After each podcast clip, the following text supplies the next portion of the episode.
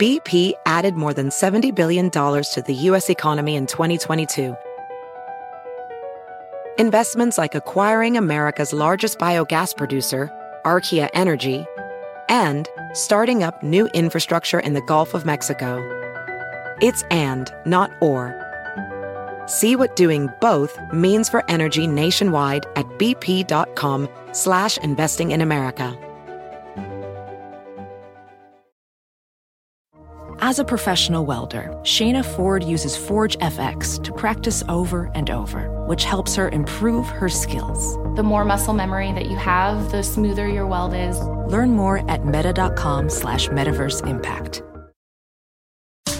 Welcome to the Megyn Kelly Show, your home for open, honest, and provocative conversations.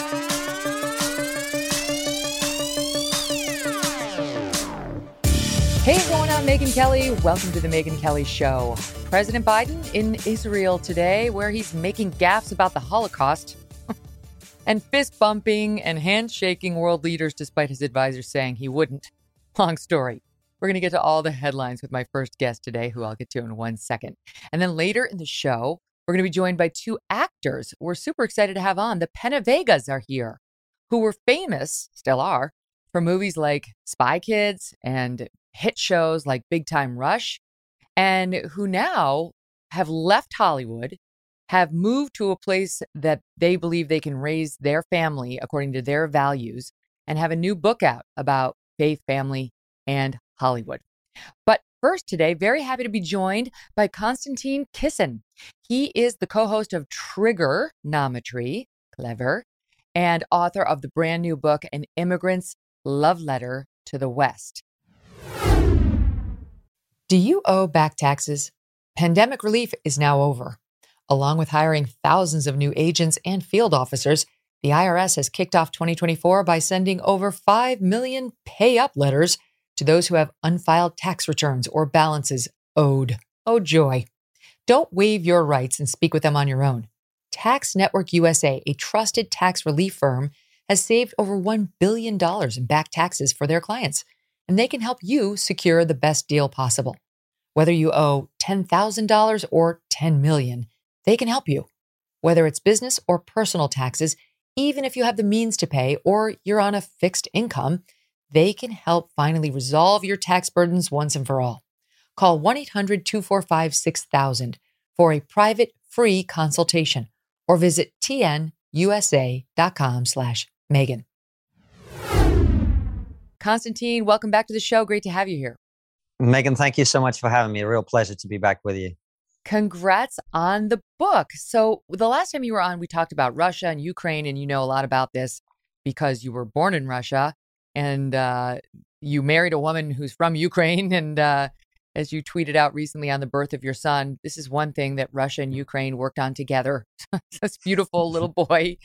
Mm. Um, so it's something that you know a lot about. But your point in this book is sort of to capitalize on that background and say, there's a reason my parents sent me to, to school in the UK. There's a reason they fell in love with the West, and you did as well. And you, it seems to me like you've kind of had it with all the shaming of the West that is so in vogue, or as you point out, fashionable in today's mm. day and mm. age. Well, right. And uh, to extrapolate on what you're saying about why my parents sent me to the West, this is why millions of people are desperately trying to get to the West as well, Megyn, because they haven't heard that we are the worst society in history, that we are all these bigots and racists and ists and phobes and whatever. They actually would quite like a bit of freedom and democracy and prosperity and whatever. And it seems to me that the only people who no longer realize that we have those things in the West and most people don't have them elsewhere are the people who are born here, who perhaps haven't traveled much, who haven't seen many other societies, who are not aware that another world exists. They think that what we have in the West just sort of fell out of the sky and was always like this and always will be like this. And uh, the book, I think, is a celebration of the, the great achievements on the West, but also a warning, which is that if we forget uh, how these things that we enjoy in the West were created, if we allow ourselves to just navel gaze endlessly and obsess about things that divide us rather than unite us, we will find that there are people elsewhere in the world, as we're seeing in Ukraine, as we're seeing with China, there are people elsewhere who have a strong, cohesive ideology, not one we would agree with, of course, but they have a strong sense of who they are, and they're going to challenge us for the top dog spot. And if we are busily dismantling our own societies, uh, we are going to be in a lot of trouble. Right now, uh, in the wake of Boris Johnson going down, uh, the UK is debating who's going to be the next prime minister, and they're celebrating the fact that pretty much everyone on the short list is a minority or a woman, except for one guy.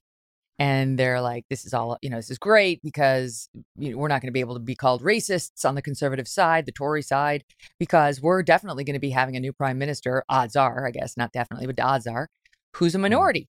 And you, from the moment Johnson went down uh, and the speculation about him going down began to today, have been trying to disabuse people of that notion that it's pure folly that electing a minority is going to somehow immunize uh, people on the right from charges of bigotry.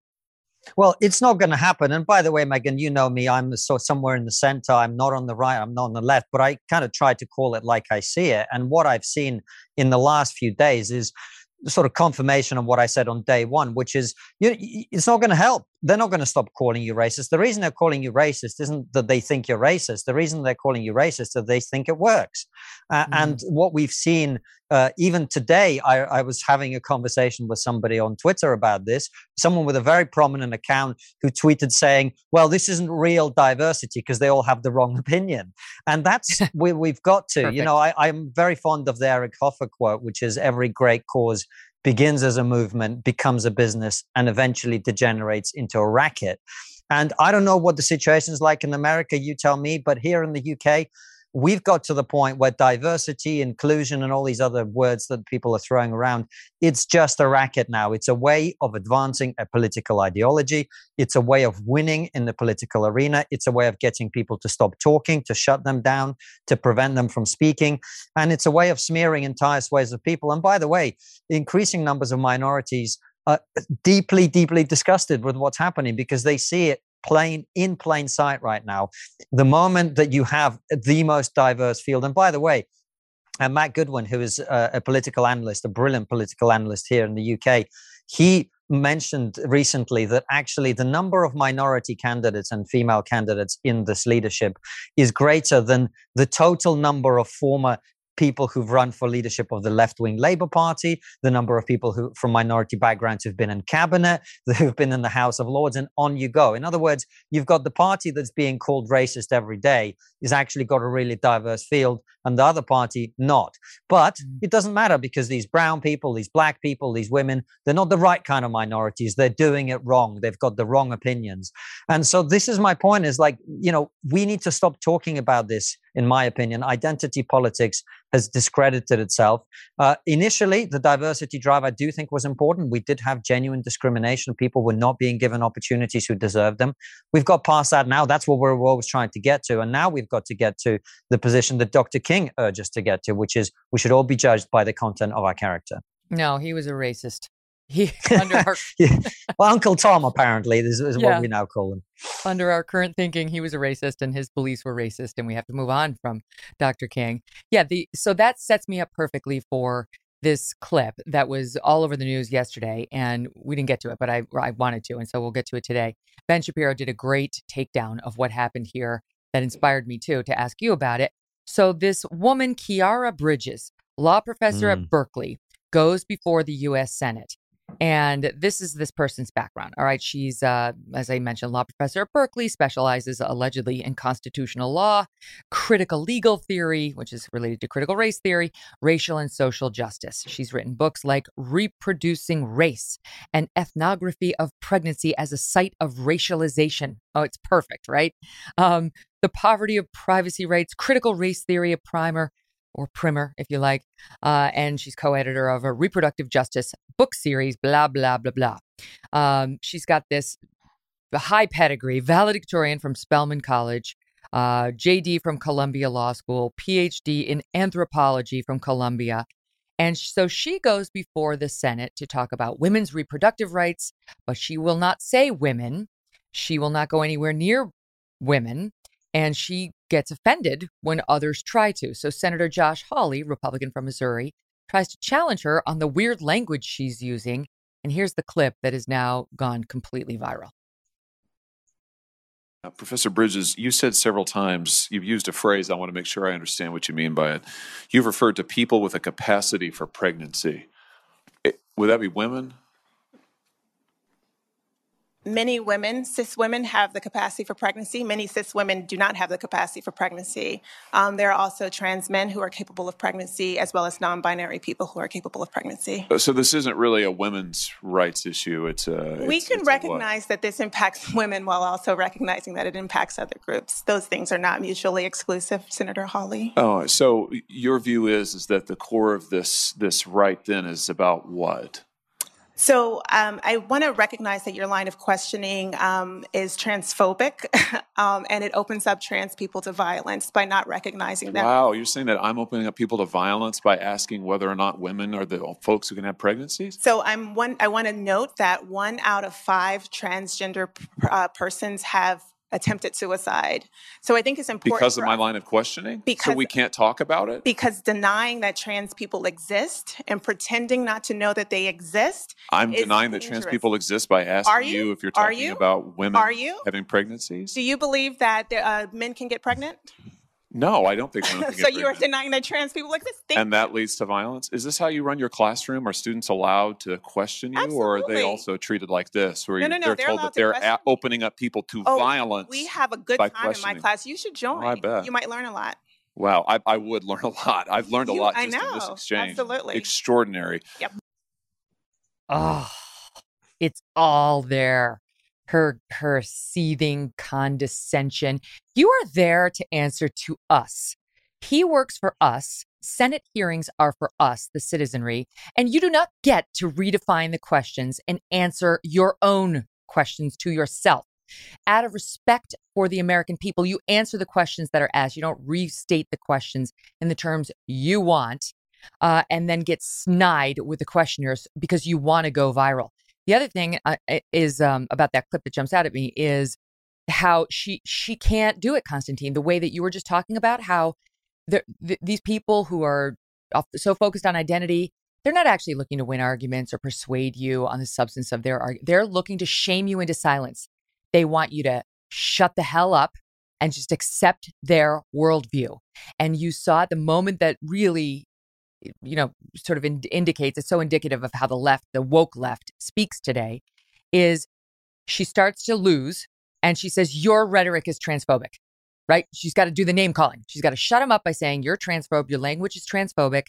Um, you're opening up trans people to violence by saying that women are the only ones who can get pregnant. That's that was his offense. And then dropped the old trope about how one out of five transphobic or sorry, trans people um, have attempted suicide. This is what the trans activists always do. People are going to commit suicide unless you accept our worldview that men can get pregnant. and this, what Ben was saying was number one, there's a very high, unusually high rate of suicide within the LGBTQ community. That's true. Um, whether they're trans or not, whether they transition or not, there just is. And number two, even if you accept that rhetoric somehow is the tipping point for some trans people when it comes to suicidal ideation, it's not the responsibility of society to engage in the same delusion that they have about their gender and their abilities when it comes to having babies, if they're men, to prevent that. I mean, with all due empathy to the situation they're in, we don't have to pretend we believe the same thing they believe, that despite the fact that they're a man, they can have a baby in order to protect them from suicidal ideations. Like, but this is, this tool works. This woman's probably never had anybody challenge her like that in her life. So she just goes to her usual trick of calling names. And it really puts the lie, the, the, the baselessness to her whole critical race theory life. What do you make of it? Well, Megyn, I don't disagree with the word you've said there, but I invite you and our listeners and viewers to take a step back for a moment and realize that your Congress is having a hearing in which you're debating secondary, elementary, perhaps school biology. And you and I are sitting here. You're one of the most respected journalists in America, and we're having to discuss an issue on which we all know the truth. Uh, this is a pretend game that these people are playing. They're not uh, you mentioned respect for the American people. I don't think they do have respect for American people. I think they clearly think that most American people are bigots and are beneath contempt.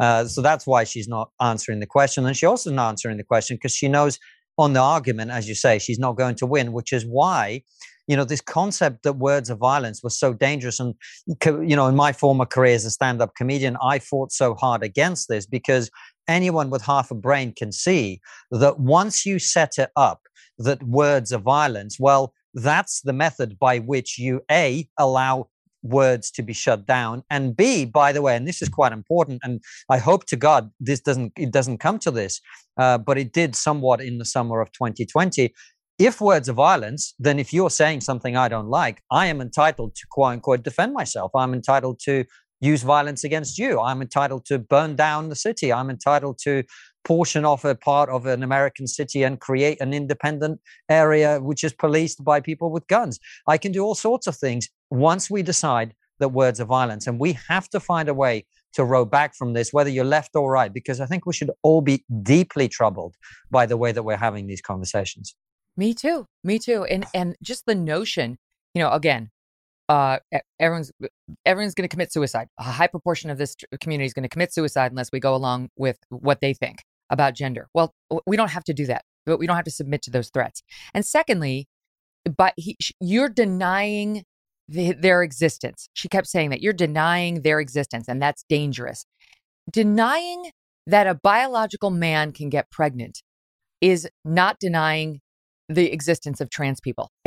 it's denying that if you are born a man and then you decide to transition to female, um, certain biological realities will remain with you. And one of them mm. is you cannot get pregnant. And if you are born a woman and decide to transition to male, you are still a woman. Yes, you can get pregnant, but the reason you can do that is because you're a biological woman. There's only one way you can have a baby, and that is if you are a biological woman. So it's like they, they try to parlay your adherence to biology and to biological realities into bigotry and a denial of the trans community's existence. And I think the uh, Megyn, by the really way, sorry to interrupt. This isn't about the No, trans community. Let's be very clear. I employ in, on Triggernometry, our YouTube show, at least two people who have gender dysphoria. One one of them is trans, and one of them just has gender dysphoria. They don't want this. This person Right. isn't speaking for them. This person isn't making their lives better. They're not the sort of people that want, you know, as we have here in London, the tube to stop saying ladies and gentlemen. Most trans people are quite sensible people who just want to live their lives and be left alone to live their lives in peace without violence and without being confronted by ba- hateful bigots in the street who unfortunately do still exist right but they don't need this professor to be making stuff up or to be calling someone transphobic for asking simple questions this is not helping trans people just like No. many of the conversations we have about race don't help black people or other ethnic minorities like the conversations we have sometimes about women's rights don't help women and on and on and on it goes this isn't about the community. This is about a few activists who've realized that there's a lot of money and a lot of clicks to be found in talking about this in this ridiculous way. And, Yeah. and that is, excuse me, the only reason these people are doing it because it benefits them. And I, I say this. As you know, I talk about this in the book. Think about how many of these activists talk about how evil and terrible the West is. Have you noticed, Megyn? None of them ever leave. None of them ever go to the country mm. which they came from or to which their the country from which their parents brought them into the West from. They never leave. Why is that? Is it maybe because this is just a way to get famous and to get some money? Mm, I wonder how long it can go on. You know, this self flagellation that my country's doing, your country's doing. Like, could we go 10, 15, 20 years more of saying how awful we are, the refusal to celebrate July 4th?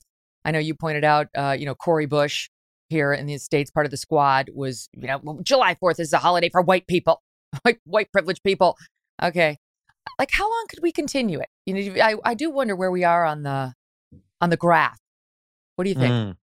I think the pendulum is slowing. I don't think it's started to swing back. And I think uh, reasonable people like you and I should be concerned about what happens when it does swing because every revolution is followed by an equally ugly counter revolution. So we definitely got to be careful when that moment comes. We're nowhere near there yet, I don't think.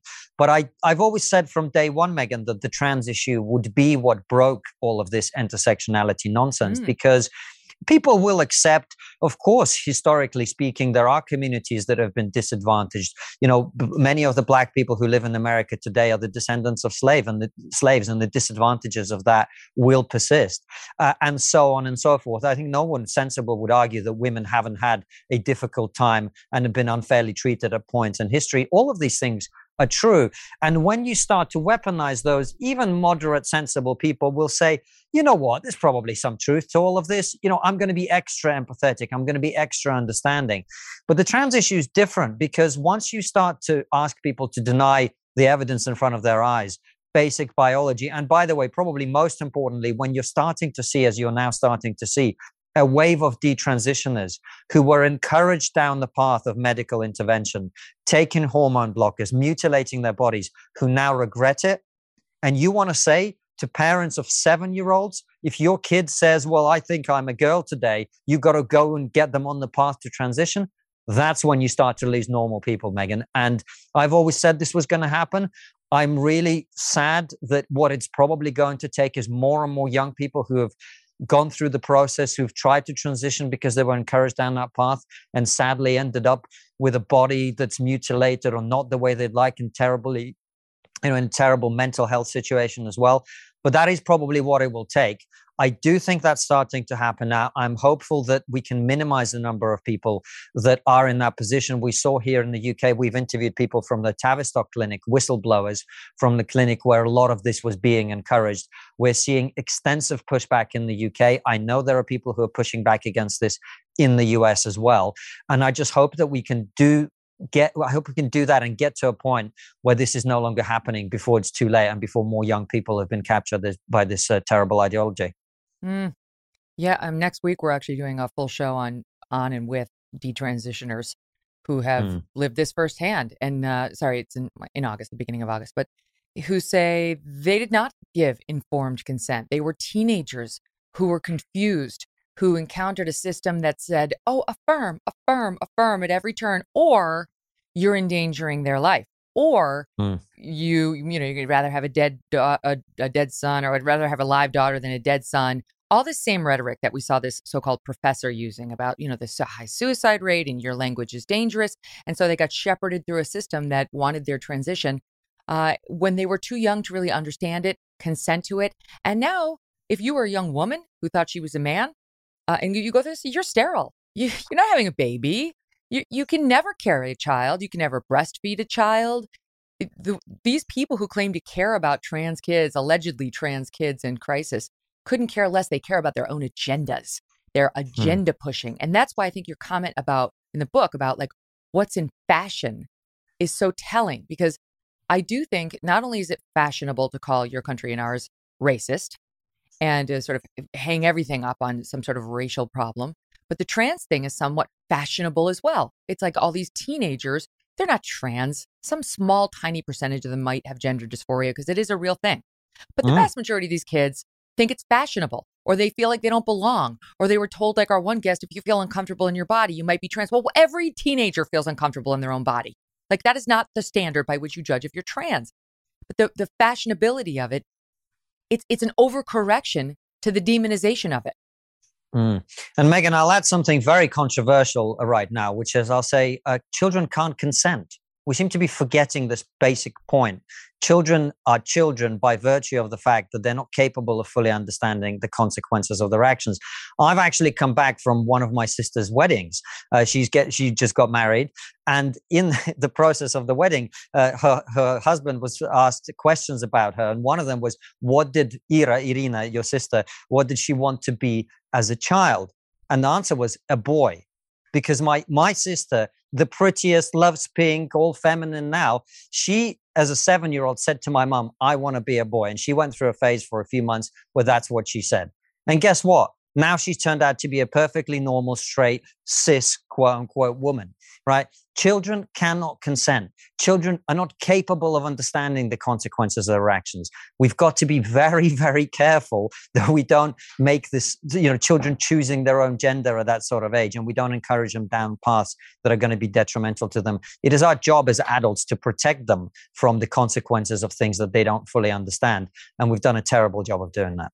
Mm, it's so true. It's it's uh It's something that we're going to live to regret. We're already starting to regret. And I do think the real way forward is not just the detransitioners, but it's going to be the lawsuits. It's going to be the lawsuits from the detransitioners and families who, in earnest, sought care for their child, psychiatric care, amongst others, and instead were pushed an agenda that tends to be left wing, that tends to be weirdly ideological. There's not a lot of conservatives pushing this, and that that tells you something. Like that's a that's an alarm. Um, and I so I I remain hopeful that the courts, as they have been in so many situations, can be some sort of a backstop to some of this lunacy. But we just have to start it. We got to get it started. When you've got constitutional law professors like this moron out there teaching the next generation of of lawyers, I do worry. You know, I mean, can you imagine? Can you remember back in the day when you used to think like you just had a baby?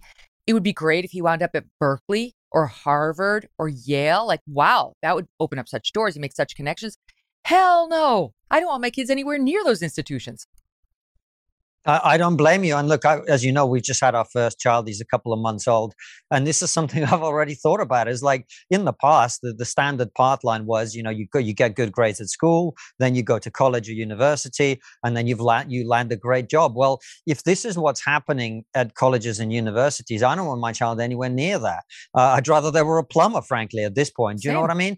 So yeah. this, this isn't this isn't uh, you know, and this is one of the reasons that you know that I talk in, in Immigrants Love Letter to the West about about how I really became aware of all of this stuff, where I was asked to sign a behavioral agreement contract yes. to do a comedy gig.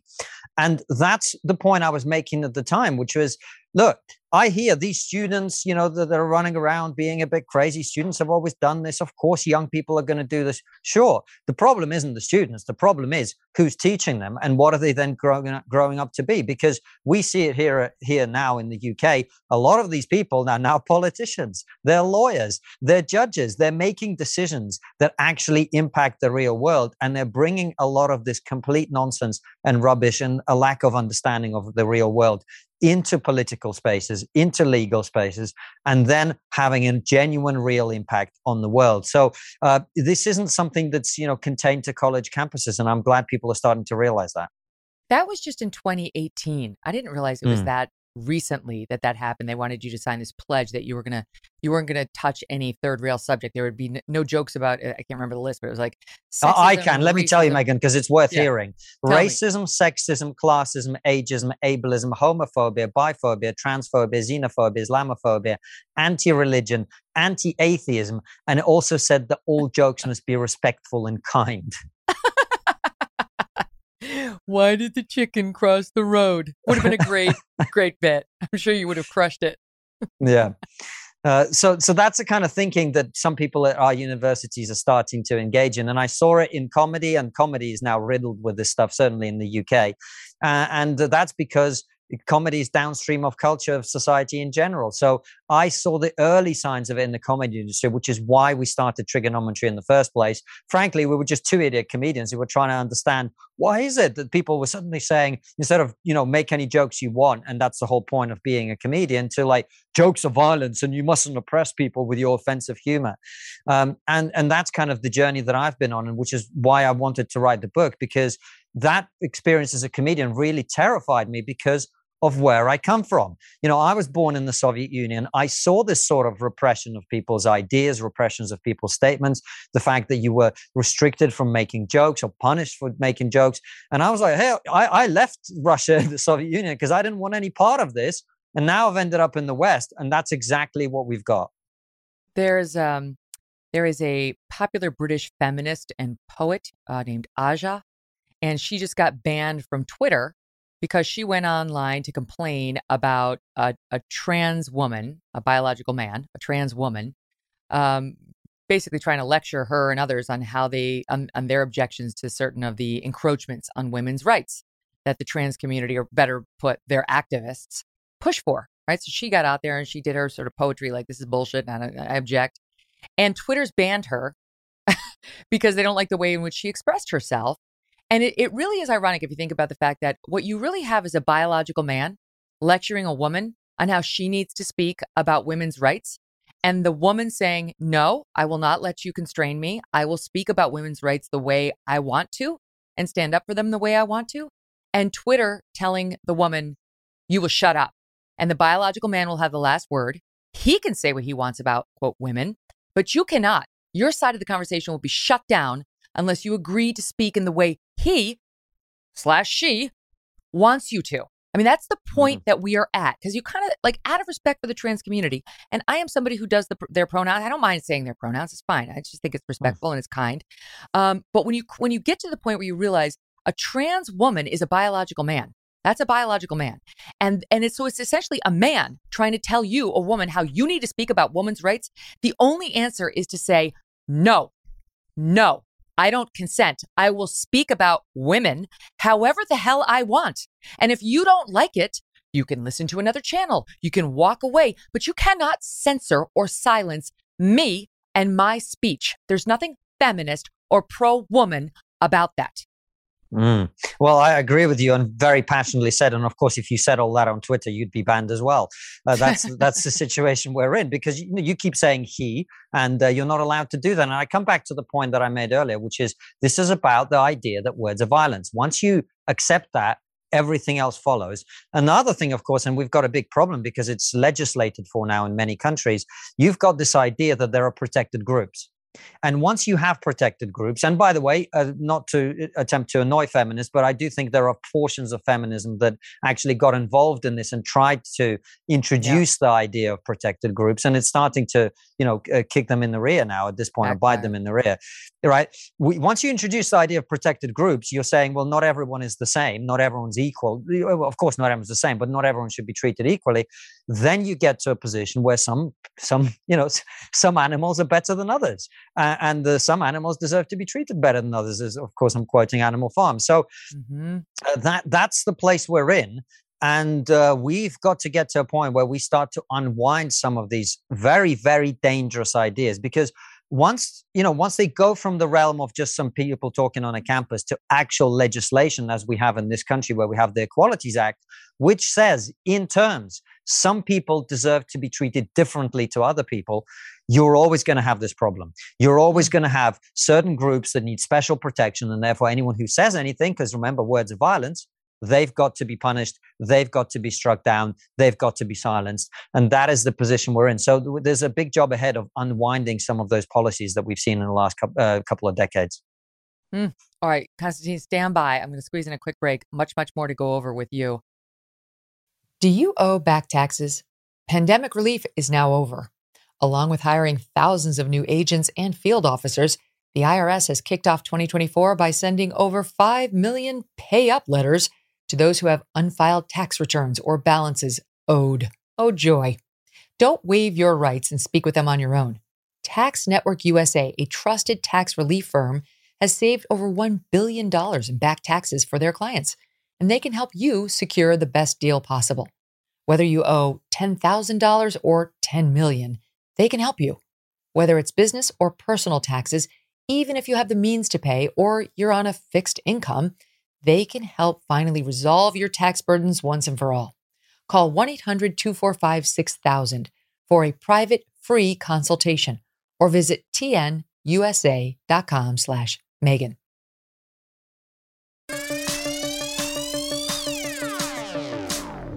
Okay, so let's talk about uh, classism. This is something that you do talk about. And you, you care about income inequality, and I do too. I do too. Um, it doesn't mean you don't like capitalism, but you you know you can see the issues with like skyrocketing rents and the and the not a skyrocketing you know employment um, opportunity for young people in terms of salary and so on. Um, but I I've heard you talk about recently, like in particular, these economic or these these green energy policies, which are crushing are crushing the working class. And how um, I think it was a tweet that you sent out that says, "What the one thing that's becoming clear to me is whatever your view of climate change, the pursuit of net zero by continually raising the cost of living is going to cause populist revolts that will make Brexit and Trump look like minor blips. I agree with that. We, we're seeing it now in Sri Lanka, right? In what's happening in the Netherlands with these farmers. And, you know, in your country and mine, people have about had it with these so called green energy policies that come at the expense of the working class. Mm. And uh, you know there are a lot of other causes for concern economically as well. I mean, it's going to be let's let's be clear, Megyn. I think uh, the economists I speak to all are very clear about this. A very difficult economic time is coming anyway.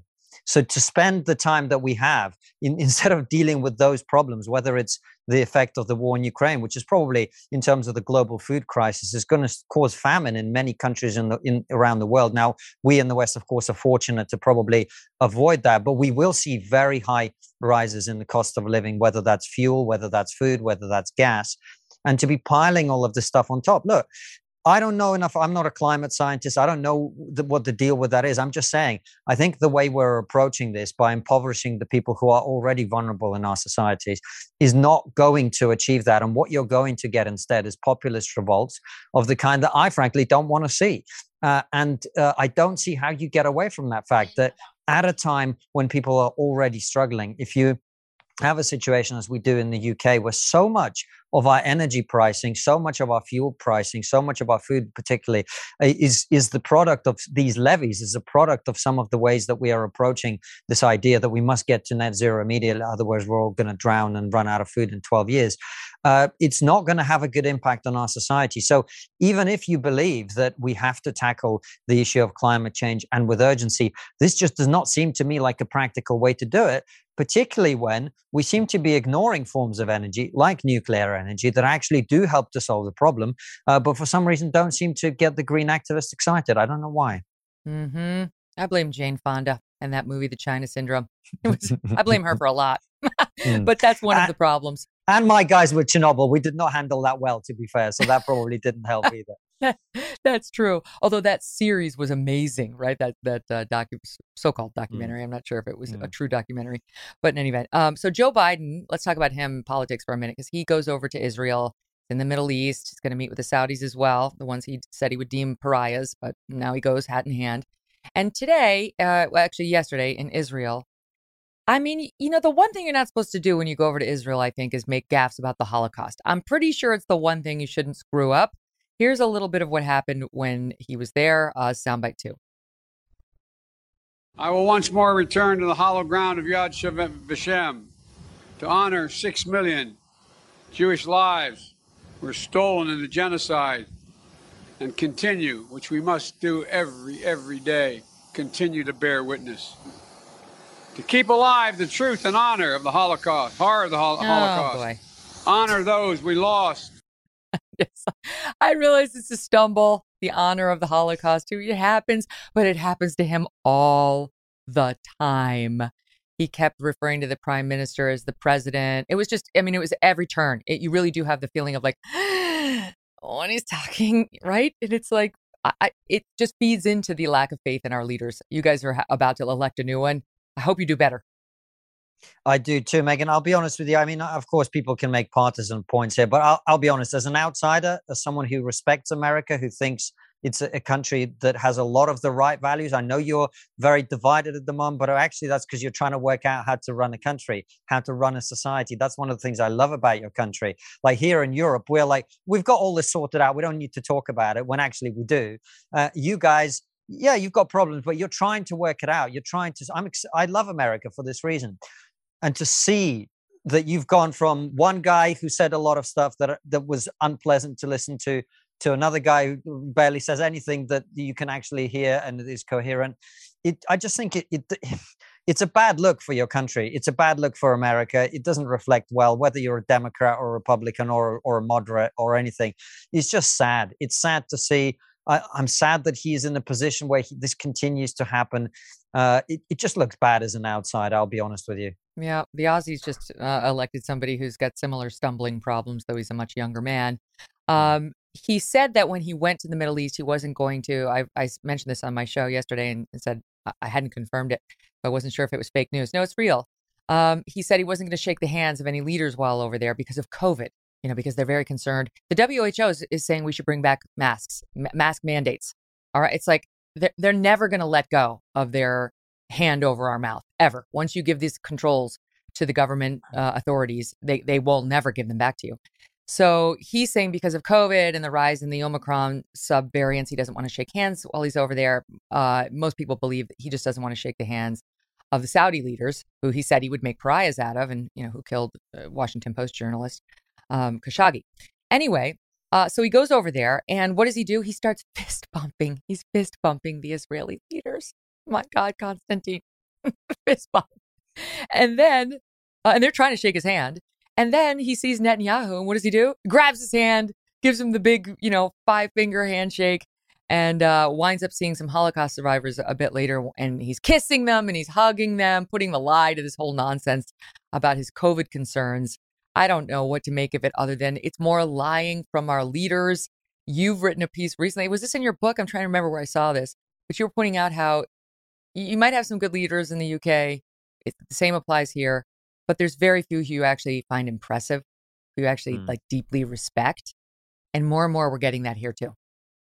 Yeah, and this COVID theater, Megyn, it's one of the things it's doing. People think this is just a playful thing that we we all laugh at. Actually, it has real consequences because the more you see the, the people who are telling you to wear a mask or to get vaccinated or to get your booster or to socially distance or whatever, the more you see that they don't do any of this, that they don't actually live up to the expectations that they set for you, the more I think a lot of people actually switch off and don't take sensible precautions in situations where actually probably would be a good idea to socially distance from people when you can, if you, if there's a lot of a virus going around. Do you know what I mean?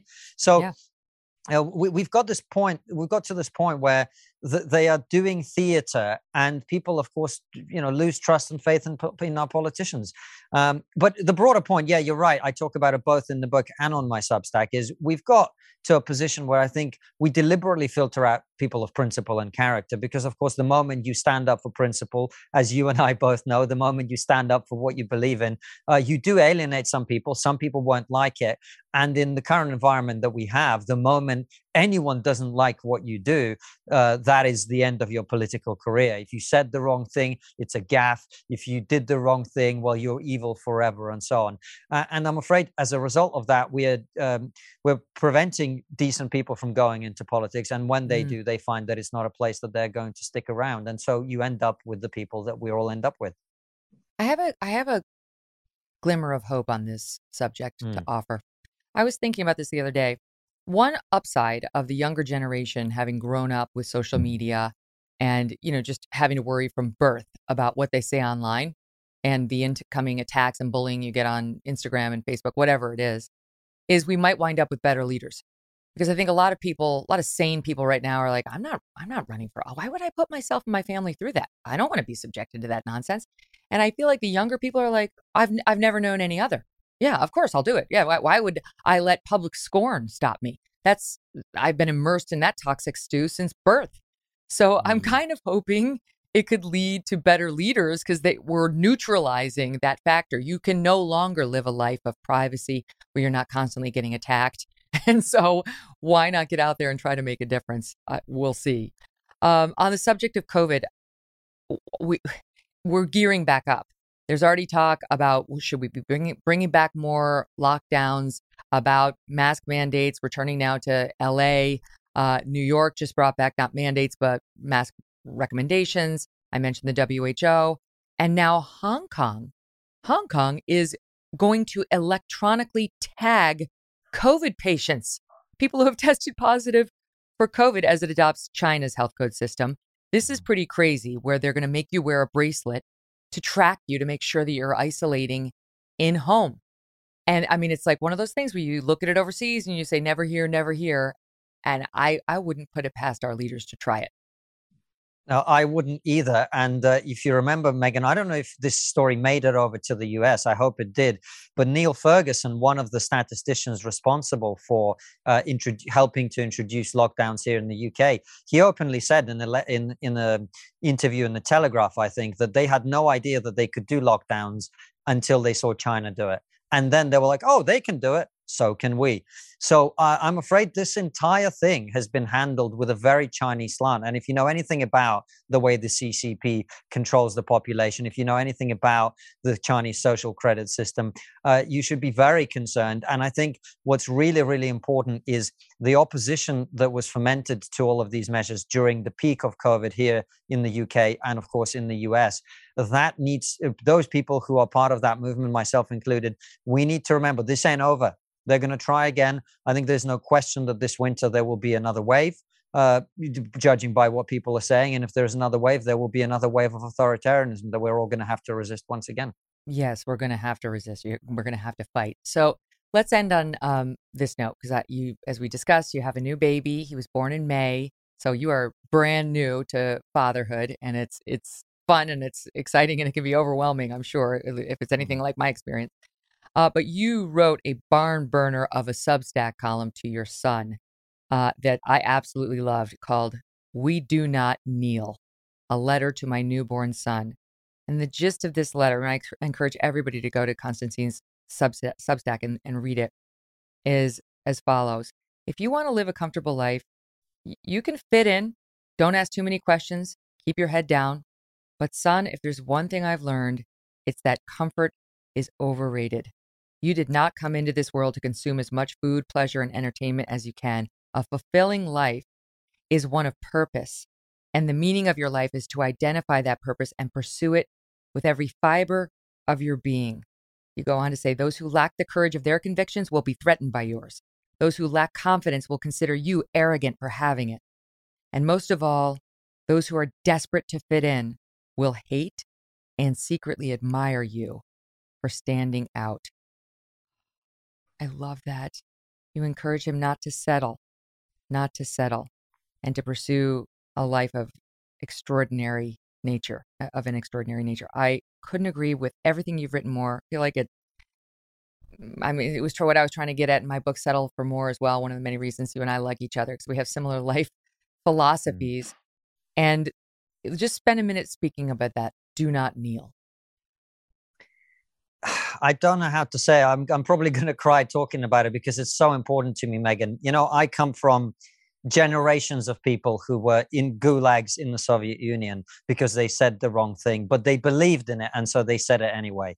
I come from generations of people, as my boy does, of people who refuse to bend to authorities like the kinds that no one in the West can imagine. So when I see people who are afraid of speaking their mind because the mob is going to pursue them on social media or someone is going to send them a threat or, or whatever, I understand. I do understand, but I, I this is no way to live. This is no way to live. Every single person is born to do something brilliant with their life. And I really believe that the pursuit of that brilliance, whatever form it, or shape it comes in, is the purpose of your life, is the meaning of your life. It's the only thing that I've ever done that's made me happy. It's when I've been doing what I believe. It's when I've been speaking my mind without muzzling myself.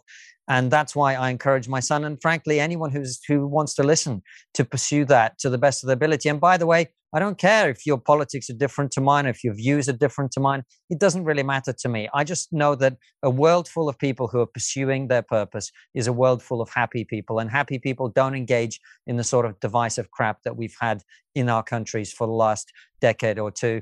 Uh, and if we can all be doing something that we love, I think we'll get to a position where we hate on each other less and we actually come together in a much more productive way, which is one of the reasons I wanted to write the book because as you know, I, I, you know I tried to address the book to people who would disagree with me because I do think it's important that we reach across the aisle. It's important that we don't demonize the other, even if we think they're silly or stupid or wherever it is. We've got to get past that, Megyn. We've had a lot of division. We will have more division.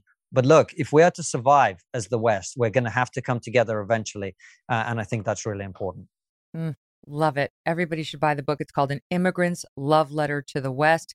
Konstantin Kisin. Those are two Ks there in case you're, you're Googling it. Uh, and check out Triggernometry as well because it's well worth your time. Such a pleasure. Congrats on the baby, on the book, and much, much more success coming your way. Thank you so much, Megyn. Always a pleasure. All right, coming up here in just a bit, the Vegas will be here. Uh, very, very popular, and Gwendolyn is very excited for them. My my intern, um, big big fan, and you will be too. You know these the, the both of these uh, folks, whether you know it or not.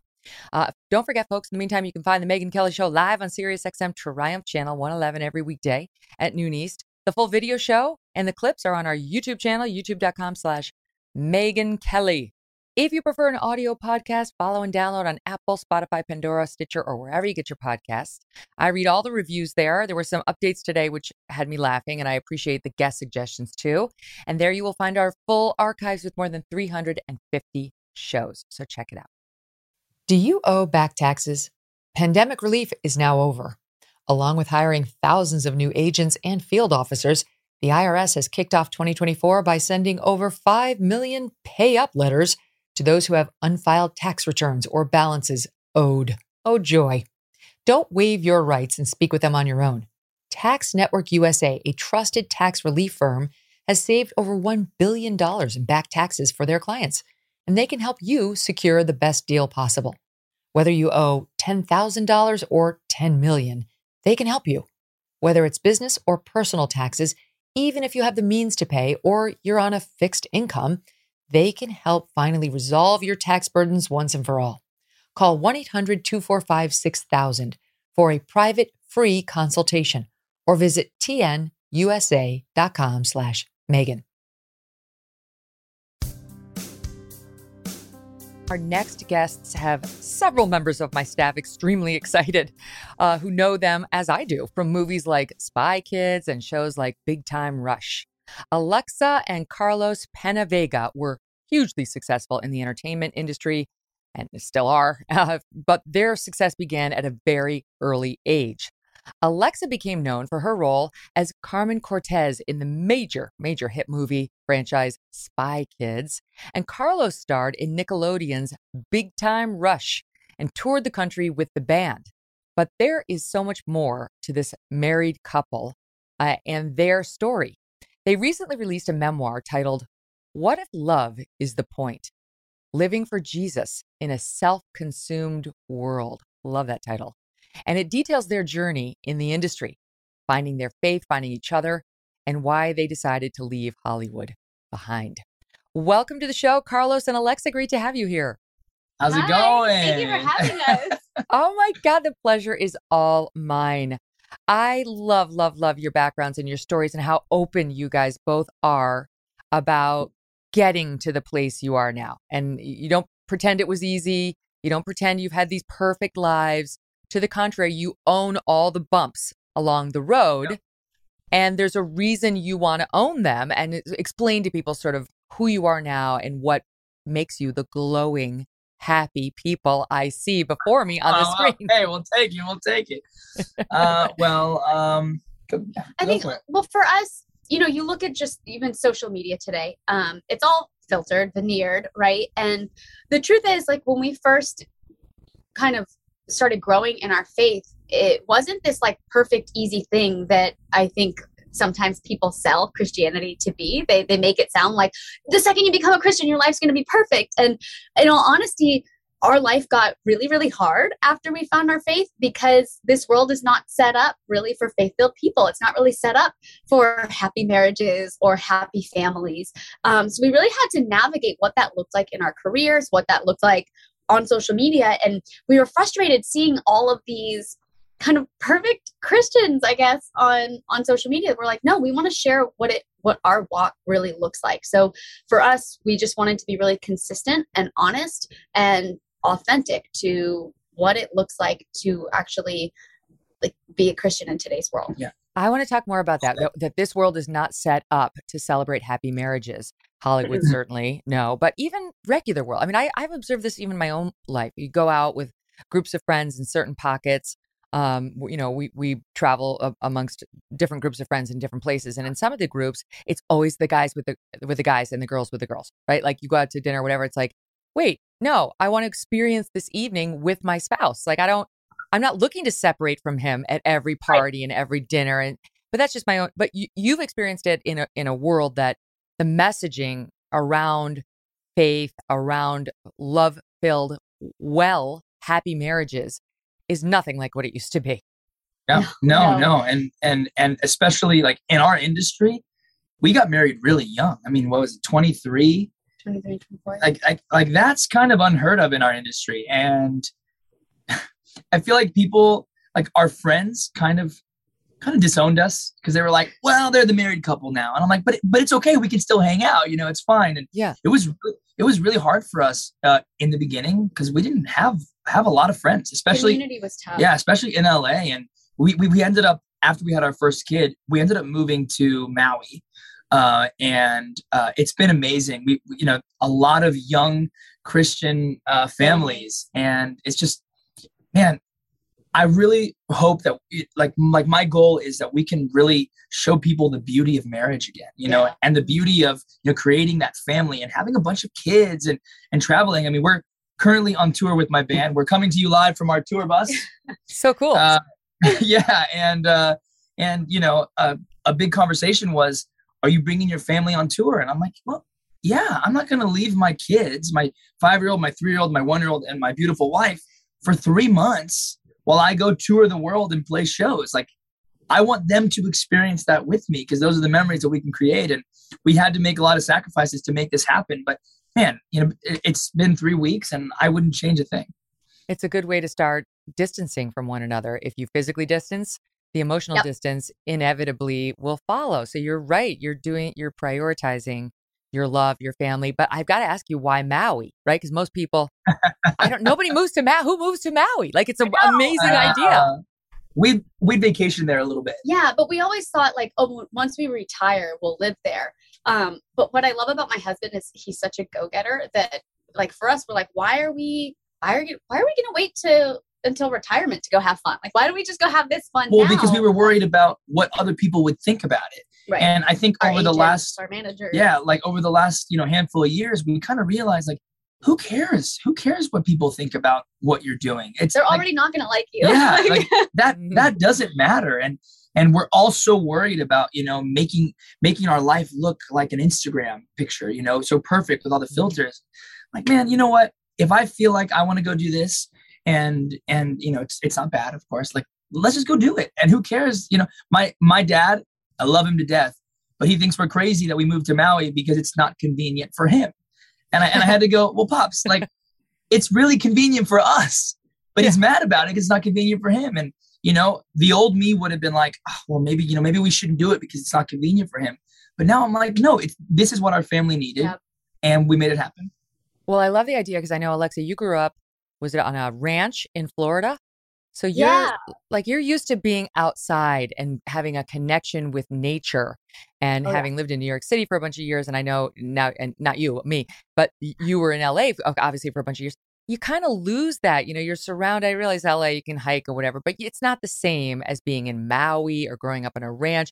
Your kids now, sounds like the way you're raising them is they're outside, they're connected with nature and you guys are too. You're not sitting in front of screens constantly or you know, in New York where the the main focus is on getting drunk at some bar or restaurant.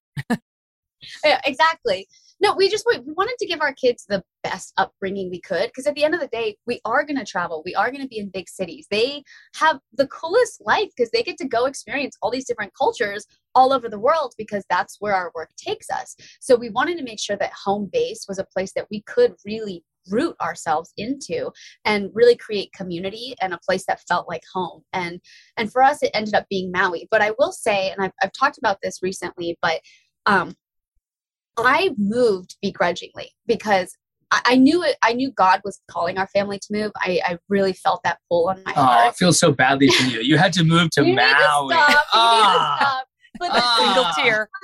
Listen, um, but but the truth the truth was I I was so invested in my career uh, and it was really picking up and I was working a lot that it for me it was really taking a big step back to focus on family and to focus on our marriage. And you know for the longest time I had always really thought that we moved for Carlos because Carlos was really frustrated with how things were going in the industry for him and how things were moving. So he just was like I need to get away or I'm going to quit.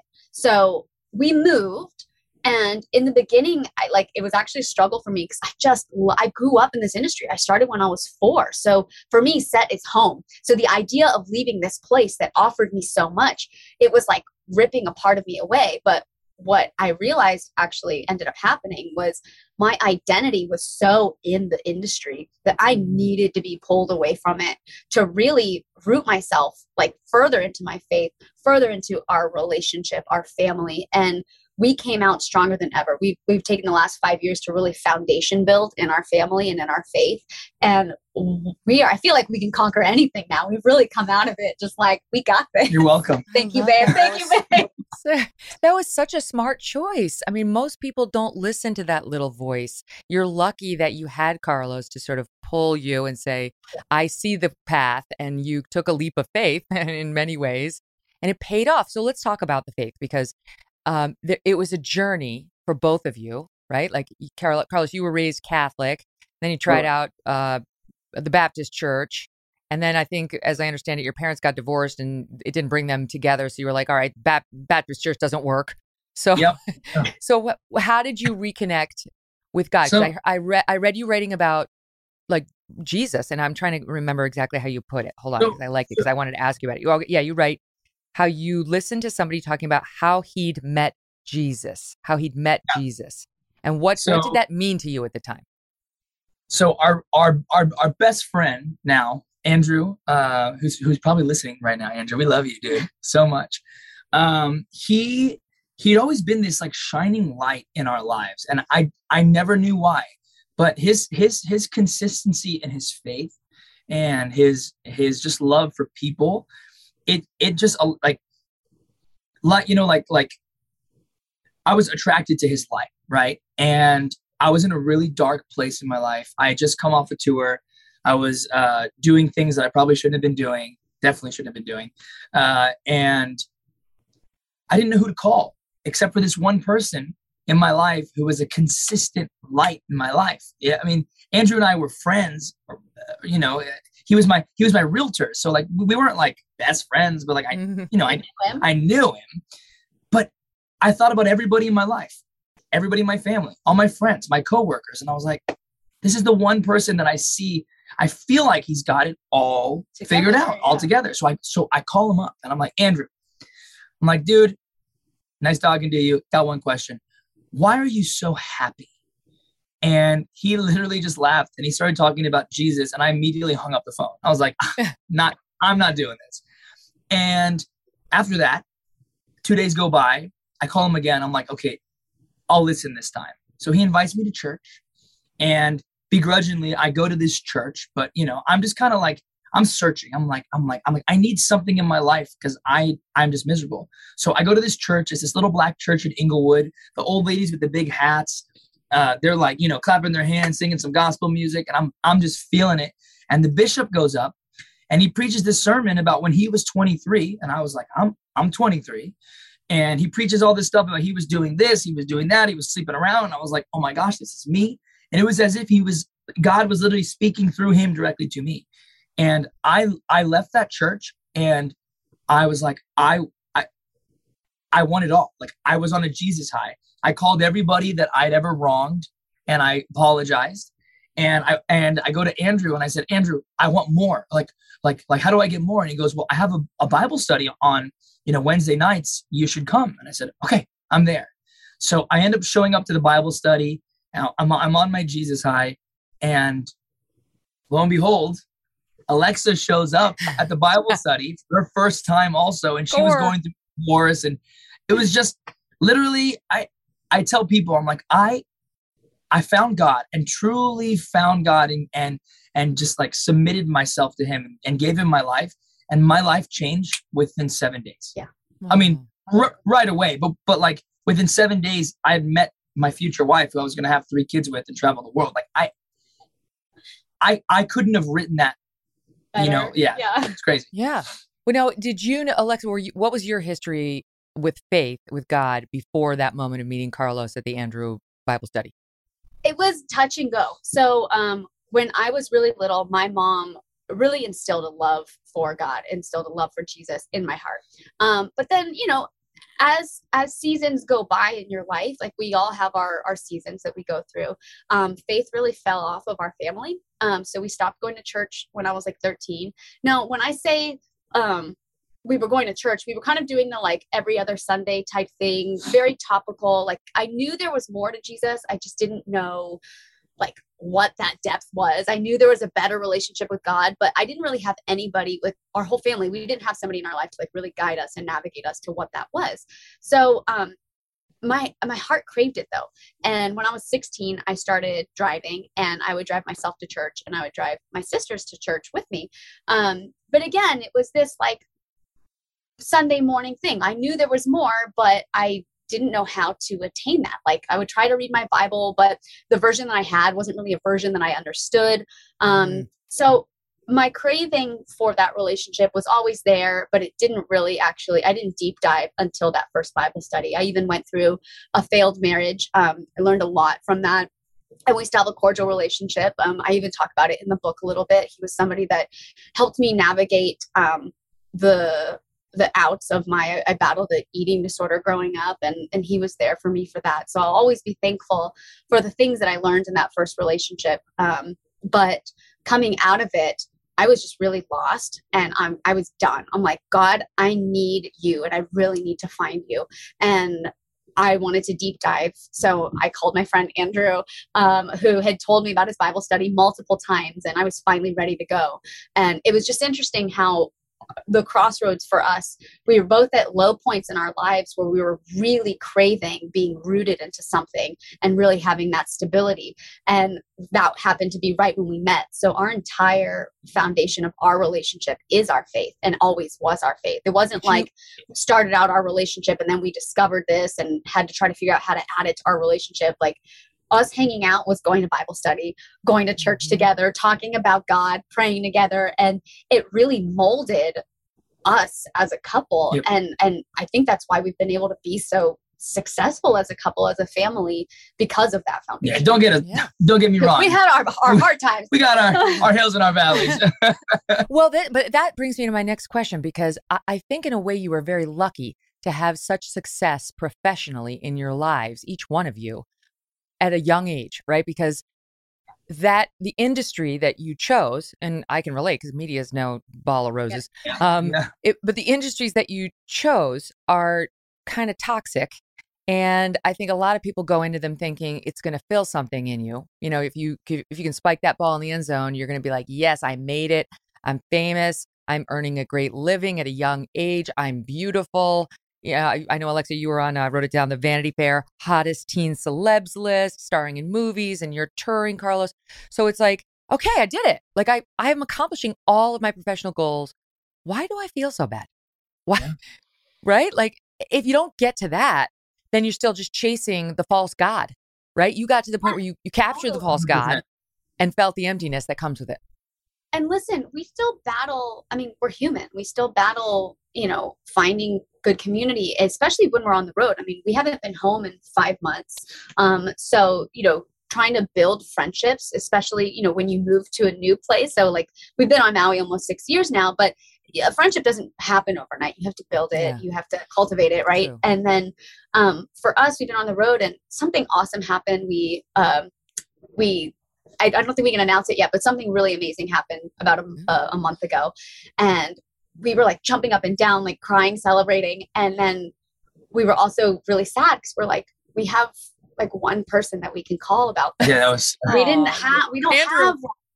Andrew, Andrew. We, Andrew. we don't have like this plethora of friends, um, at least not to that kind of depth. And and Andrew has just always really been there for us. But it was also this moment of kind of like pain too, because you know we we love our parents. We're not very close with our parents. Um, we're starting to develop better relationships with our siblings, which has been amazing. Um, but again, it was just this kind of sad, lonely moment where, like, thank God we had each other. Thank God we had Andrew, and we're we're really trying to build our community. But we're just like, man, we don't have anybody else to celebrate with. But it was just mm-hmm. such this moment where, like, God did not intend us to be alone. He wants you to have that community because you can't really celebrate something right. alone. Like you want to celebrate with other people. And that's why I always tell people, I'm like, if you can dig into community, if you could find your people, like do it. It's yeah. so important, especially like-minded people, because we have a ton of mm-hmm. friends in this industry who don't know God or or who don't think like we do, or who are polar opposites in our in our way of thinking. Um, but like but they're awesome and we want to we want to pour into each other we want to love on each other but there's something so special about finding like-minded people because they really lift you up in all the areas that you need to be lifted up mm-hmm. and they hold you accountable yeah and that's been to go back to your question that's probably been the, like way more fulfilling than any of this other stuff that the acting the awards the you know being on tour this is all great. But but you're right there's always like a sense of emptiness. And how did we fill that? It was literally deepening our relationship with God and finding a really good community, whether it's, you know, as small as ours or, you know, big, like just really, really having that, um, that that one-on-one with god and one-on-one with people. I feel like people are so topical now. So like the friends that we do have they really invest and we invest in them so it's it's it's so, so fulfilling here's my question for you carlos because when i i was reading your story and uh, it's it's a great story because i love that you you had so much rejection before you actually got Big Time Rush. It was like, and I tried out and it, it, I did really well, and no, and then I tried another one, and no, and it just kept coming, but you kept going. So you then then you get cast in this you know hit show and the band, and um, I was I was expecting like a fall where it was like you were strung out on drugs, you know, just eh, but it was actually kind of sweet to me that it it was short of that that your light bulb went off. I mean, yeah, yeah, like yeah. a lot of video games. You're talking about eating hot pockets and ice cream every night. I'm like, it sounds pretty good, but that was part of your love. yeah, I mean, you know, I. It's so funny. When we did Dancing with the Stars, I told my testimony and I said, you know, like I was smoking a lot of weed every day and I was doing this and I was drinking and I was sleeping around. And one of the dancers, you know, he he he came up to me after the show and he's like, bro, you making us all look bad. Like that's, that's that was life. your rock bottom. That's my life. That's Tuesday, I like, right? I was like, look, I was like, at, at the end of the day, everybody's walk is going to be different. And for me, like that's that that that I'm thankful that that's when I hit that moment of like I need help because. If I didn't, if I didn't have Andrew in my life, I don't know where I would have been. I, I mean, like I might have gone deeper.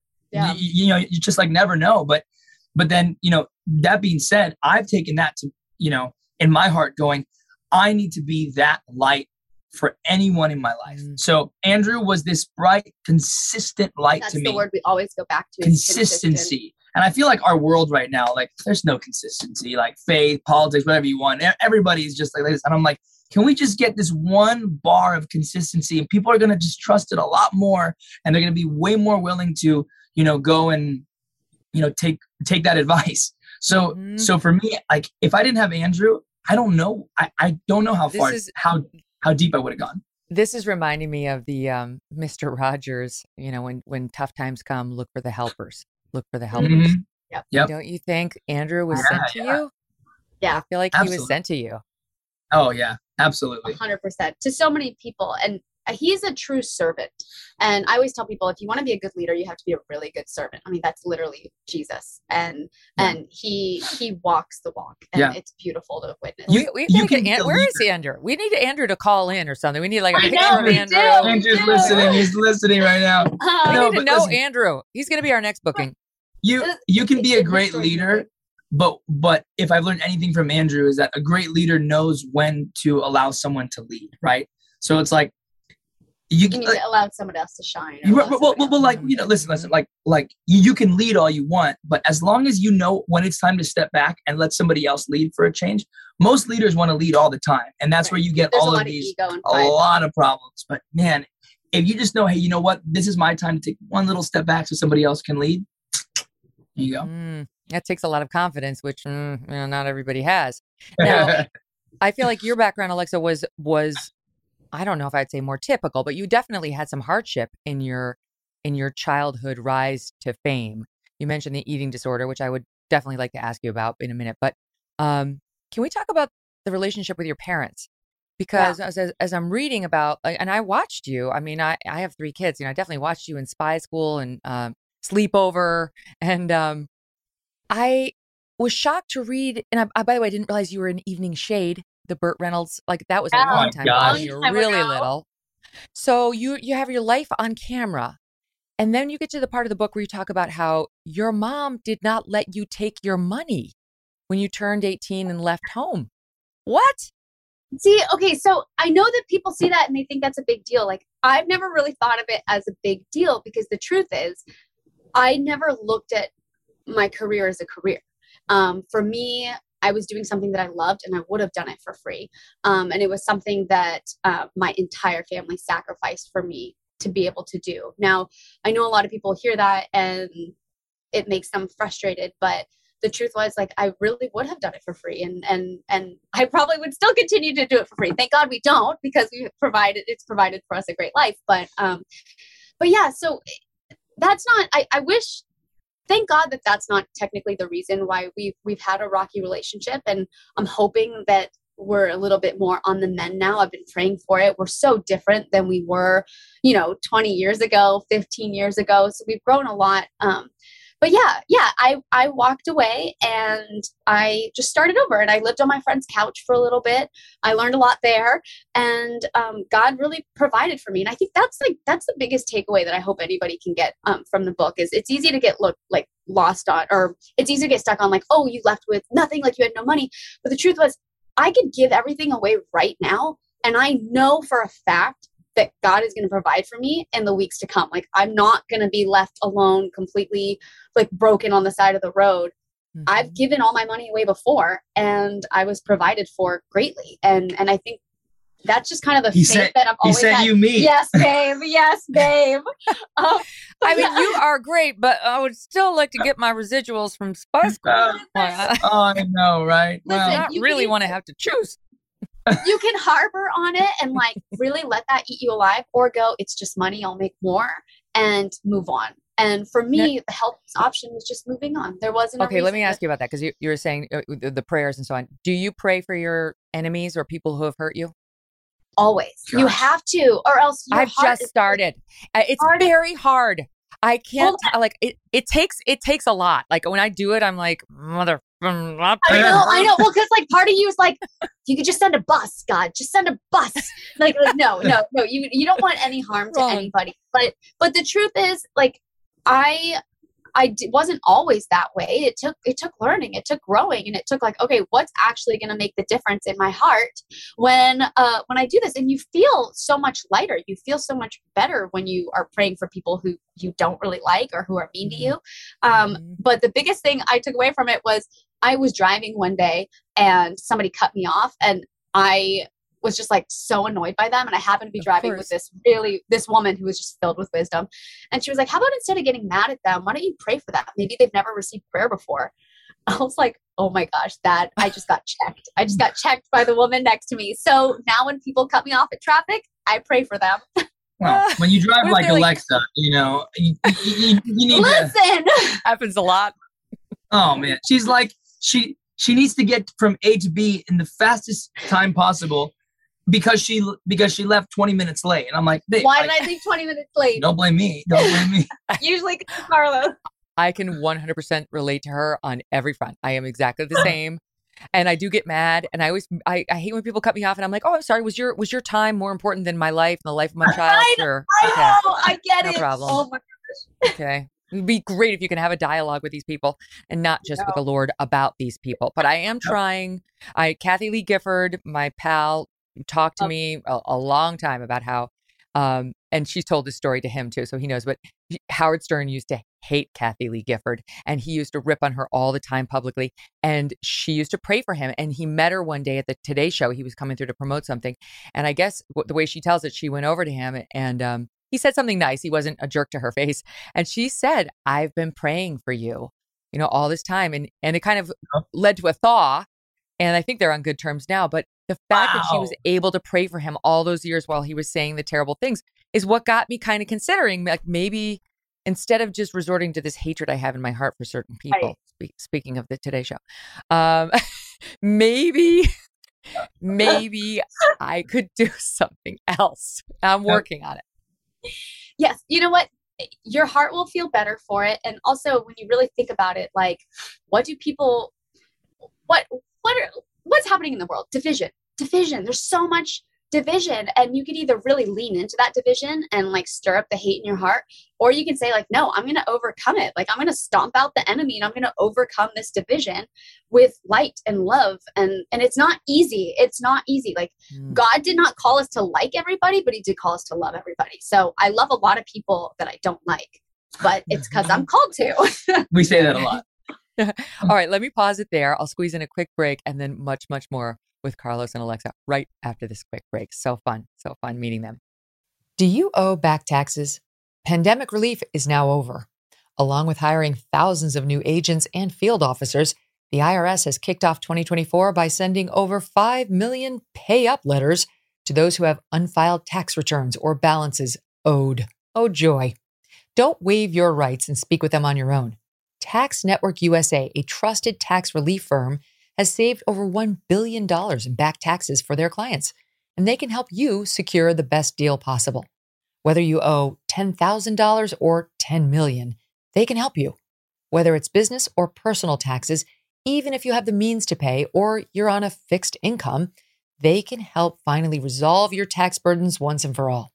Call 1 800 245 6000 for a private free consultation or visit tnusa.com slash Megyn.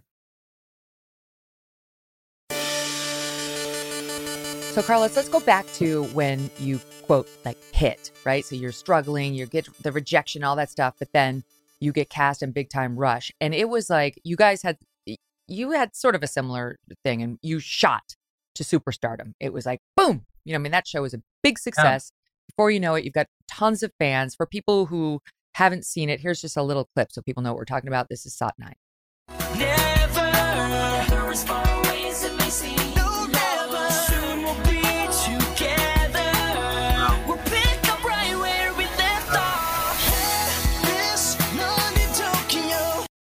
All right, this wow. is your music video, wow, but wow, takes you back. That's, yes, that's that's the clip you show. Oh, oh the oh. most boy band clip of all. It's so cute. What do you mean, Zadora? We you brought back the boy band.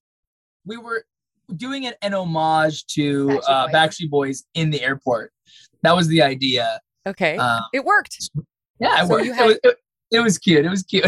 you've got the fawn. I mean, you had to have had the fawning girls everywhere. It's like a modern day version of the Beatles.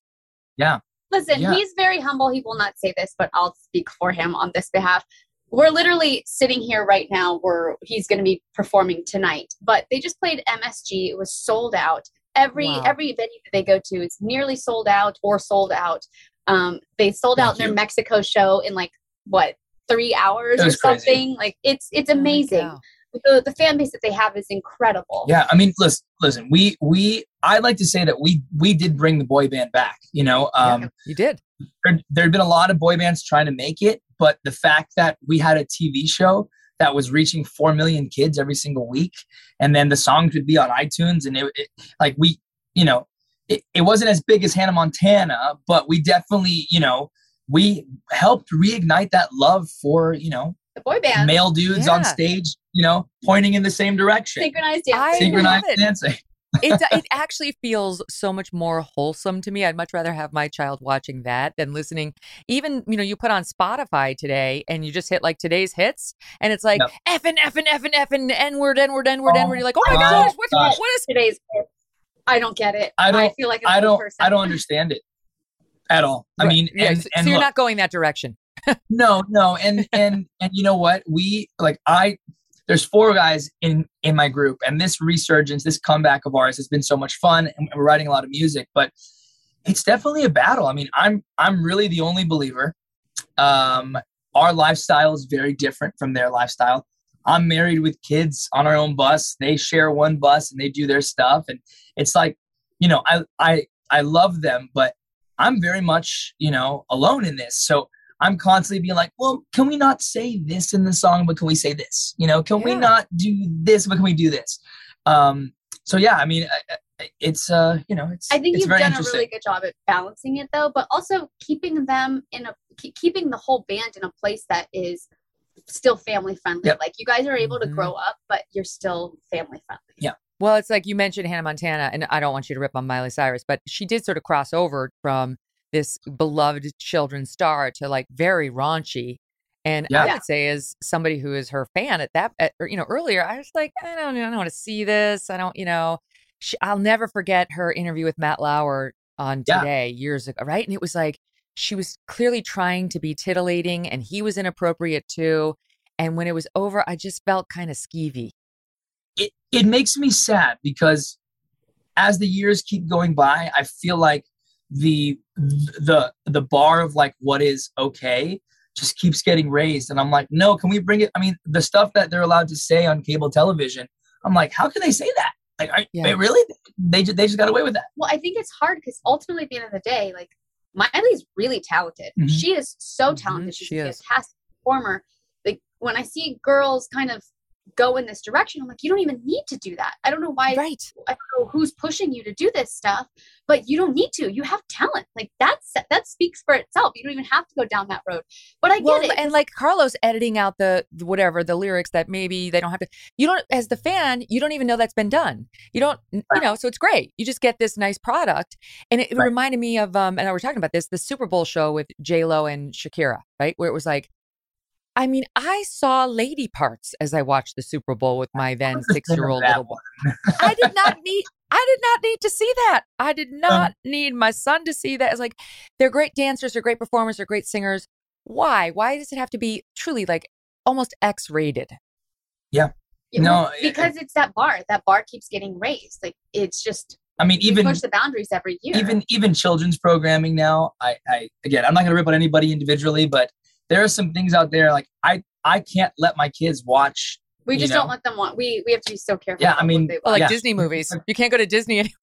Disney movies. I mean, even Nickelodeon. I'm like, come on, guys. Like, there's there's no need to go there. It's okay. Yeah. Let, us these just are babies. These are Like, These are babies. We need to remember Yeah. that they're just little kids and they're still navigating life. It's so it's, it's what's so crazy about our society right now is we try to, you know, we put more forgive me, but like there's more vag in the public square and there's less God. A hundred percent. A hundred percent. But I will say this: you read you read the Bible, you're looking at the Old Testament, and it's not very different than what's going on today. I mean, you had all of this stuff happening back then. It's just we have social media now. Like there's a faster in your brain way to get there. Um, but it, again, That's a great like- point. I, I actually I, I haven't yet. I've never read the Bible like beginning to end, but I have been doing um Father Mike's Bible in a year, which I like. Everybody's been doing this. This great podcast, past, and and I listen to it. I'm like, because I also love crime podcasts. I love Dateline, uh, 48 Hours, 2020. I just like I don't know whatever, but I'm like, this is this is like another crime podcast. okay so people always laugh at me but i compare the bible i'm like i'm like i loved the hunger games. I remember reading them and just being so enthralled like so excited about it. And i felt the same way about reading the bible through. When you find a bible that you can understand so make sure you find one that's easier for you to read. Even if you have Yeah. to just start with the message version start there and then grow and and like move on to like maybe like a more like old school version. Um Yeah. but it felt like I was reading some crazy adventure book. It's incredible and it's actually like the stories are amazing and the fact that all of this happened, like I, I don't know. I get excited about reading the Bible and we feel a little differently. The Bible's a little harder for you to read. Definitely, but def- definitely harder. I'm, I'm like you. I'm more like, let me just listen to it. Let me have, Yeah. like, like preach me. Like Somebody she, explain it. This, this woman used to wake up at like four in the morning and go to this room that we designated as like our prayer room. And she would go to the room, and every morning when I felt her get out of bed at four in the morning to go read her Bible, I was like, "You go read your Bible." blah, blah, blah. like it bothered me so much because I felt so convicted that I should be waking up and going to read my Bible and pray with her and start our morning like that. And it, I mean, she did that for like half a year until I was like, hey, you know what? I feel guilty. I've been hating on you for doing this when I should be supporting you and maybe joining you. She was like, I'll tell you, I, I have the experience where like I, I have it playing if I, I don't have the headphones in, and my kids will come into the room. Now my kids are are older. Uh, I think you said five, three, and one. I've got uh, eight, 10, 8, 11, and twelve. And uh, you know, there's like on Sodom and and Gomorrah. I'm like, pause, pause. yeah, yeah, yes, yes. you didn't listen to that. there's some intense stuff in there. yes, very much so. Okay, so um, let's get back to your individual story because we talked a bit about Carlos, and you know, for you it was a, it was a low, and it was a recognition that there was a void that needed to be filled with something other than adulation, money, fame, or even doing what you're great at, which is that is fulfilling. Doing what you're great at is fulfilling, but it might not be as fulfilling as you as you need, right? You needed faith, you needed true love. And on the other side, there you were, Alexa, same thing, hugely successful. Uh, wait, we do have okay, so we have a clip of you and Spy Kids for people who want to Oh, take that walk, that fun walk see. down memory lane. Somebody. eight. Junie, don't listen to her. You're not worthless. You figured out how to get us here. You helped Floop realize he was good, not bad. Oh. You talked to the Fooglies and saved mom and dad. You're strong, Junie. You're strong. You're not that strong, Junie. I have a fun fact right here. If What? you look up Joseph Gordon-Levitt when he was in Third Rock from the Sun, and then and then look up Alexa from Spy Kids. They look exactly the same. This is very wrong. We do though. They look the same hair. The face looks the same. I'm telling you. I'm anyway. 100% dropping a split screen of that into the video of this show, which we'll post on YouTube later. Yeah. that has to happen. So oh. now, so things are going great. I'm like you, you were successful at a level. A lot of kids were not successful as Hollywood actors. And before I ask you about where that led, you made a point in the book that uh, one of my good friends is Melissa Francis, who starred in Little House on the Prairie when she was a, a little girl. She was like she was with Jason Bateman as the next round of children. Once the original three aged out, they brought in new kids, you know, and so she was one of them. And she has made this complaint to me many times. Justine Bateman actually made this complaint to me. Y- you said one of the worst parts of being a child actor was the parents, the yes. parents like on the set. Can you expand on that? Well, okay, so the kids just want to be kids and have fun. And so like we all want to play together, we all want to hang out. But then when the parents don't get along for whatever reason, they all had like beefs with one another.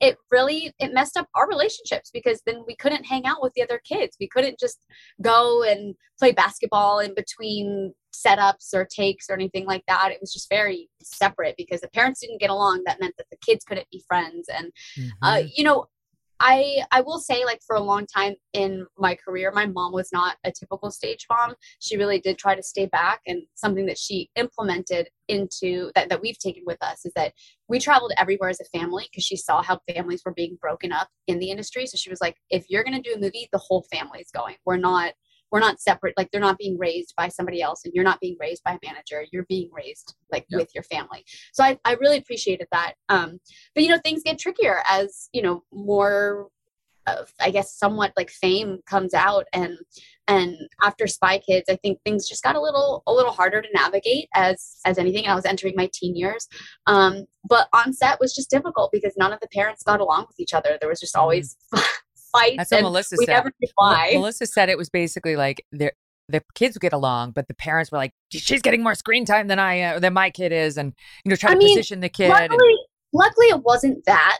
Um, it, we didn't have to deal with that. I think it was just you know uh, frustrations within each other. Like I don't, I, I honestly don't know, but it was not about screen time, luckily. Okay, so as you age up in the industry, invariably you, like every teenage girl, get to the awkward teenage years and you start thinking about, about more your appearance and your weight and it happens to all of us but you were doing it on cam. And right. then some lovely producer called your mother about your quote fluctuating weight when you were shooting sleepover which would have no effect on any teenage girl. I'm sure nobody would respond no, zero. No no. And an eating disorder would would soon appear and it it got bad. It got really bad and i know you say it's not something you totally get over. Just learn how to manage it but um, it was to the point where, forgive me, but you, you said you were vomiting almost 20 times a day in the book. Wow. And I just, your body no longer even understood how to process food. Looking mm. at you today, so vibrant and beautiful, how did you find your way out of that?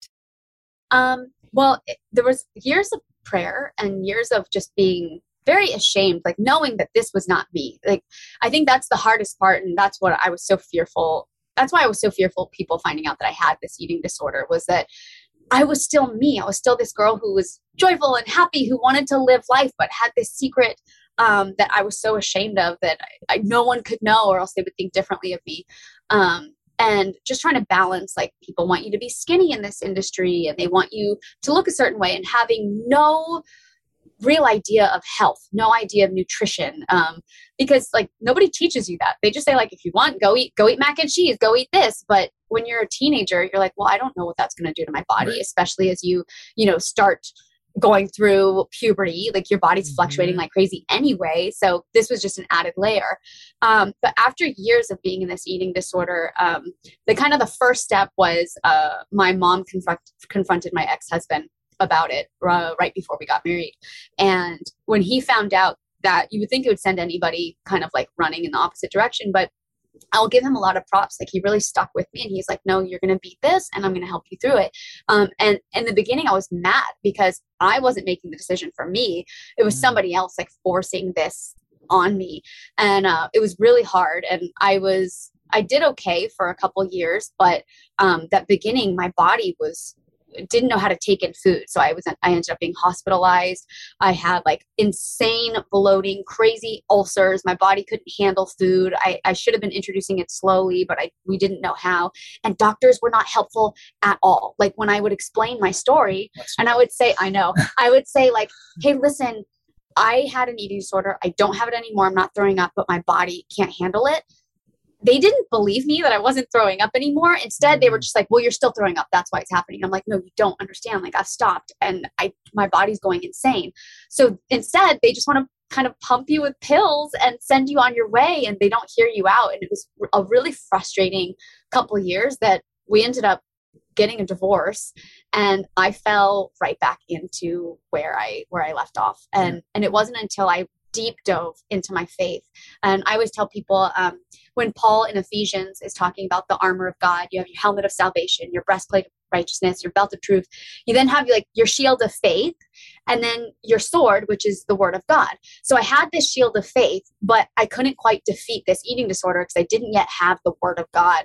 And when I started diving into the word and what the word says about my temple, which is my body, what the what God says about us and how much He loves us as His children, I suddenly just felt this overwhelming sense of love and peace, and I felt like I could conquer everything mm. from then on. And one day I woke up and it was gone. Like the feeling of wanting to like overeat to binge the feeling of wanting to purge it was as if somebody had like moved out of my house and they were oh gone gosh. forever you gave me the chills. That's that is a true miracle. And it again, was. like a hundred percent. like a helper. Um this is this is not a miracle but we have to end on it. My team found the image of joseph gordon-levitt. Oh my Stop gosh, it. please, please, we gotta see this. Let's see. It's not, yes. is that not? Dude, come on. One? You literally look like yes, dude. That is literally Alexa. I I see where you're going, but she is much prettier. Eh, with all due no. respect, respect I mean, Joseph. Listen, at the time, at the, I looked like Joseph. Yeah, I I had no interest in that Spy Kids girl. No Listen, interest. I, was not into just it. Be, you you should be happy that there are middle school images of you out there that are tolerable in any way. There is a reason I have buried all of those and I've just gotten rid of all my middle school colleagues. I just made sure that they they're never to be heard from because yeah. no one needs to see that.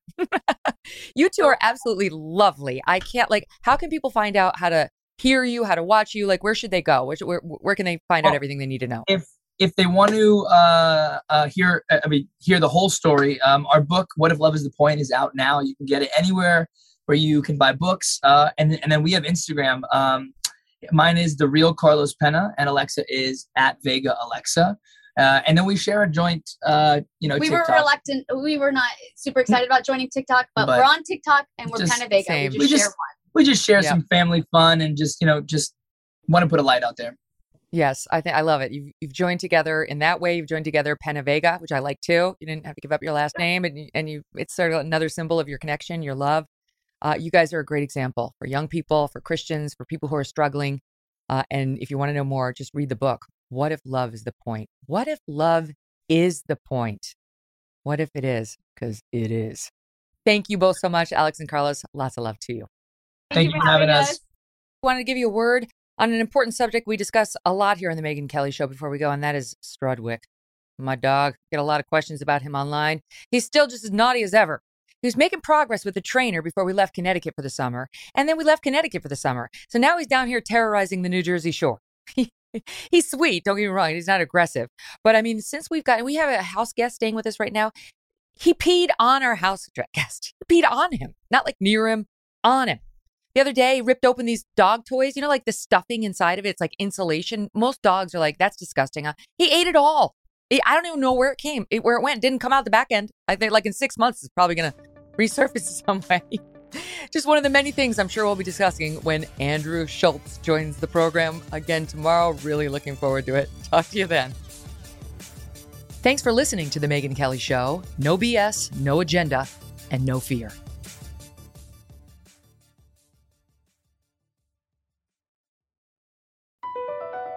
Across America, BP supports more than 275,000 jobs to keep energy flowing Jobs like building grid-scale solar energy in Ohio and producing gas with fewer operational emissions in Texas. It's and, not or. See what doing both means for energy nationwide at bp.com slash investing in America. Is America's primary system working? Is the Electoral College still the best process for electing a president? Could a third party candidate ever be successful? In a new season of You Might Be Right, former Tennessee governors Bill Haslam and Phil Bredesen gather the country's top experts to explore these issues and more as we approach the 2024 presidential election. Listen to You Might Be Right, a new podcast from the Baker School at the University of Tennessee, available now wherever you get your podcasts.